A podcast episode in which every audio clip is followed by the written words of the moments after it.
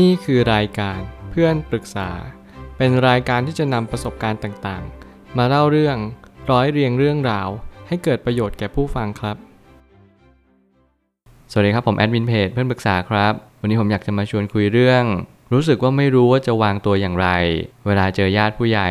มีคนมาปรึกษาว่า สวัสดีค่ะ อยากรู้ว่ามีวิธีจัดการความคิดเห็นของตัวเองอย่างไรบ้างคะ เพราะเวลาที่เราจะทำอะไร เช่น เวลาจะต้องเจอญาติผู้ใหญ่ วงเล็บ พ่อแม่แฟน หรือพ่อแม่เพื่อน เรารู้สึกกังวลว่าเขาจะโอเคกับเราไหม จะมองเราไม่ดีหรือเปล่า รู้สึกไม่ค่อยมีความมั่นใจในตัวเองเลย มันเป็นความรู้สึกเหมือนเราชอบคิดแทนคนอื่นทุกครั้งเลยค่ะ แต่ยังไม่มีวิธีไหนที่ทำให้เรารู้สึกอย่างนี้น้อยลงเลย อยากรู้วิธีรับมือค่ะ ขอบคุณค่ะ เมื่อเราใช้ชีวิตแบบเติบโตขึ้นไปเรื่อยๆ แน่นอนว่าเราต้องเจอสังคม เจอผู้คนและที่สำคัญที่เราดิกเลี่ยงไม่ได้เลยก็คือคำถามเหล่านั้นที่เขากำลังจะท้าโถมมาใส่เรา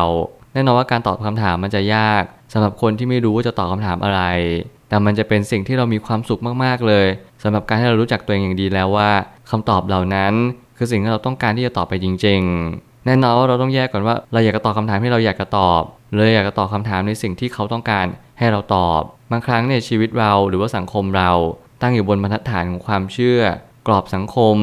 และวัฒนธรรมต่างๆ บางครั้งคนกรุง คนเมือง หรือคนต่างจังหวัด ผมยังเชื่อเสมอว่าแต่ละคนมีบรรทัดฐานที่ไม่เหมือนกัน ถ้าเกิดสมมติว่าเราจะบอกว่าคนกรุงมีบรรทัดฐานที่สูงกว่า อันนี้ก็พอที่จะเป็นไปได้ เพราะว่าคนกรุงนั้นเขามักจะมีความคิดในเรื่องของการเติบโตธุรกิจ หน้าที่การงานและการศึกษาที่ต้องสูง ถ้าเกิดสมมุติว่าไม่ได้สูงกว่าที่เขาคิด เขาก็จึงจะตัดสินว่า เราอาจจะไม่ดีเท่าที่เขาคิดเอาไว้และนี่ความจริงของโลกใบนี้ว่าโลกใบนี้นั้น หล่อหลอมและกรอบเรา ให้เราต้องการ แล้วก็อยากที่จะได้มันมา เนื่องจากทุกคนเขาบอกเรา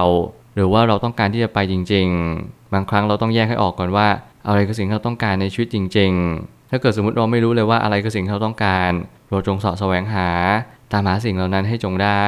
ผมไม่ตั้งคำถามขึ้นมาว่า วิธีที่เรามองตัวเองกับเวลาคนอื่นมอง จะไม่ค่อยสอดคล้องกันเท่าไหร่นัก เหมือนกับว่าเรามักจะมองว่าตัวเองเป็นอีกแบบ คนอื่นก็จะมองเราอีกแบบ นี่คือความเป็นจริงของสังคม และก็ตัวของเราเองเพราะบางครั้งเนี่ยสังคมเขาก็จะตั้งกรอบขึ้นมาให้เราต้องเดินไปทางนี้ ถ้าเกิดสมมติเราตอบคาถามไม่ตรงกรอบเขาก็ตัดสินเราไปแล้ว แน่นอนบางทีการวางตัวเนี่ยผมไม่ได้แนะนำว่าให้วางตัวยังไง แต่ผมอยากให้คุณเป็นธรรมชาติของตัวของคุณเอง เพราะ character ของแต่ละคนมันไม่เหมือนกัน เราจะไปบอกบังคับได้ยังไงว่าโอเค คุณต้องทำแบบนี้นะทำแบบนั้นนะ ซึ่งมันเป็นไปไม่ได้เลยในความเป็นจริง เราก็จึงต้องสร้างบรรทัดฐานขึ้นมาใหม่ ในความคิดหรือความเชื่อของเรา ว่าเรานั้นสามารถที่จะเปลี่ยนแปลงตัวเองได้ และก็พัฒนาตัวเองได้เสมอ แต่ไม่ได้อยู่ที่บนความต้องการของใคร รวมถึงพ่อแม่เราญาติพี่น้องเรา เขาก็จะมี character ของแต่ละคน เราต้องเดินตามทางสิ่งที่เราต้องการที่จะเดิน แต่ขอให้เรามีศีลมีธรรมมีปัญญาในการดำรงชีวิต และอย่าลืมเด็ดขาดว่าเราต้องทำการงานที่ชอบทำด้วยเช่นกัน เราไม่สามารถจะไปชี้ชัดได้ว่า แต่ละคนจำเป็นจะต้องมองเราในรูปแบบใด เพียงแต่สิ่งที่สำคัญคือ เรารู้ว่าเรามีอะไรอยู่ในตัวเราเองบ้าง แน่นอนว่าถ้ามีสิ่งที่ดีเยอะ เราจะภูมิใจกับตัวเอง เมื่อเราเติบใหญ่มากยิ่งขึ้น สิ่งที่เราต้องเจอ สิ่งที่เราต้องเป็น และสิ่งที่เราต้องเห็น คือสังคมที่ไม่เหมือนกัน เราเป็นแบบนี้เขาเป็นแบบนั้น คนนั้นเป็นแบบนู้น แต่ละคนนั้นแต่ละหนึ่ง แต่อย่าลืมว่าทุกคนแตกต่างกันแต่เรามีจุดมุ่งหมายเดียวกัน ก็คือเราต้องการที่จะมีความสุข มีโปรไฟล์ที่ดี มีสิ่งต่างๆ มากมายที่ทำให้เรามีความสุขมากขึ้น แต่เราหารู้ไหมว่าสิ่งที่ทำให้เรามีความสุขในชีวิต ไม่ได้เกิดขึ้นจากโปรไฟล์ของเรา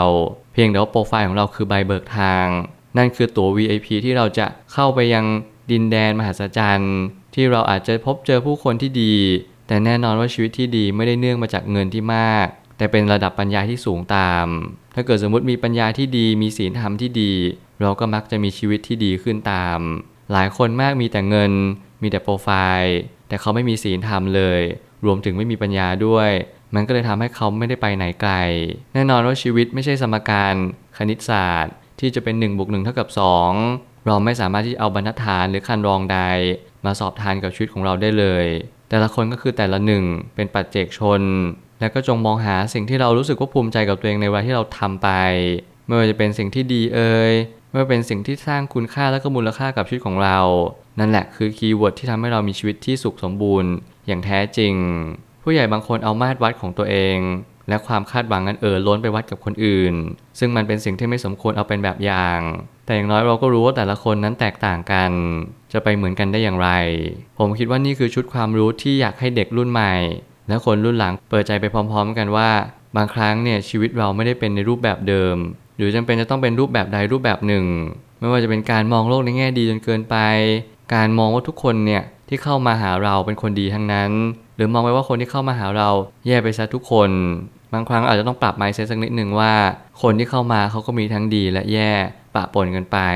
ไม่มีใครหรอกที่จะเป็นคนดีทั้งหมด และแย่ทั้งหมดายในคนคนหนึ่งก็จะมีสเกลลดหลั่นกันไป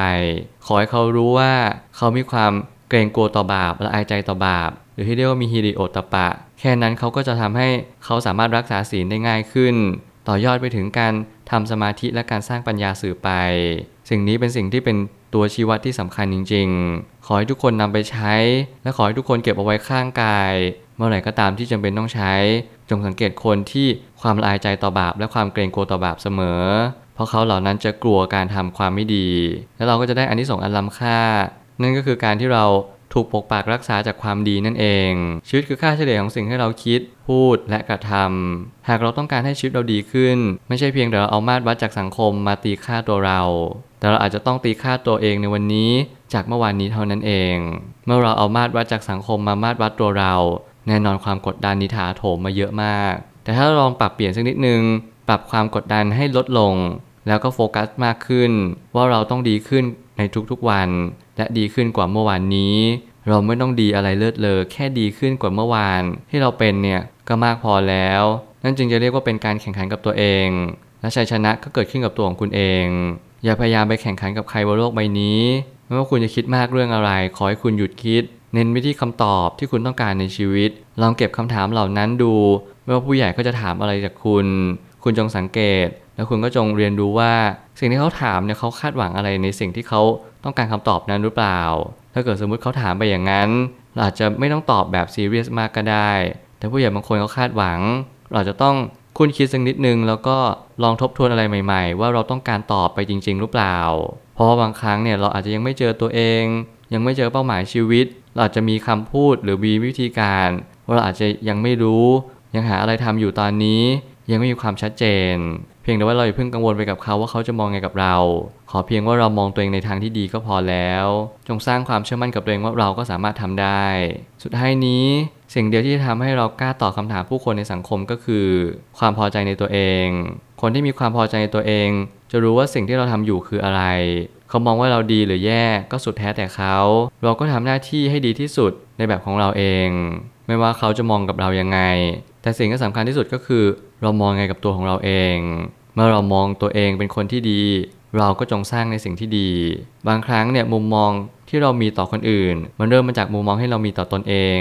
แล้วนี่คือสิ่งที่สำคัญจริง ๆ ผมพูดสิ่งที่สำคัญเต็มไปหมด เพราะเพื่อนเน้นย้ำว่าทุกสิ่ง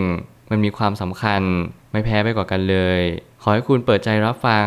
แล้วก็ปรับเปลี่ยนในสิ่งที่ควรปรับเปลี่ยน ความดีความแย่ของแต่ละคนมันไม่เท่ากัน เราทำได้เท่านี้คือเท่านี้ พอแค่นี้ไม่เป็นไร ไม่ต้องกดดันตัวเองให้ดีเลิศเลยทุกๆวัน ขอให้คุณรู้ว่าสิ่งที่คุณทำในแต่ละวันมันเป็นสิ่งที่ดีที่สุดแล้ว และคุณก็ทำเต็มที่แล้วจริง ๆ ไม่มีคำถามอะไรที่น่ากลัว ไปกว่าการให้เราไม่กล้าตอบคำถามเหล่านั้น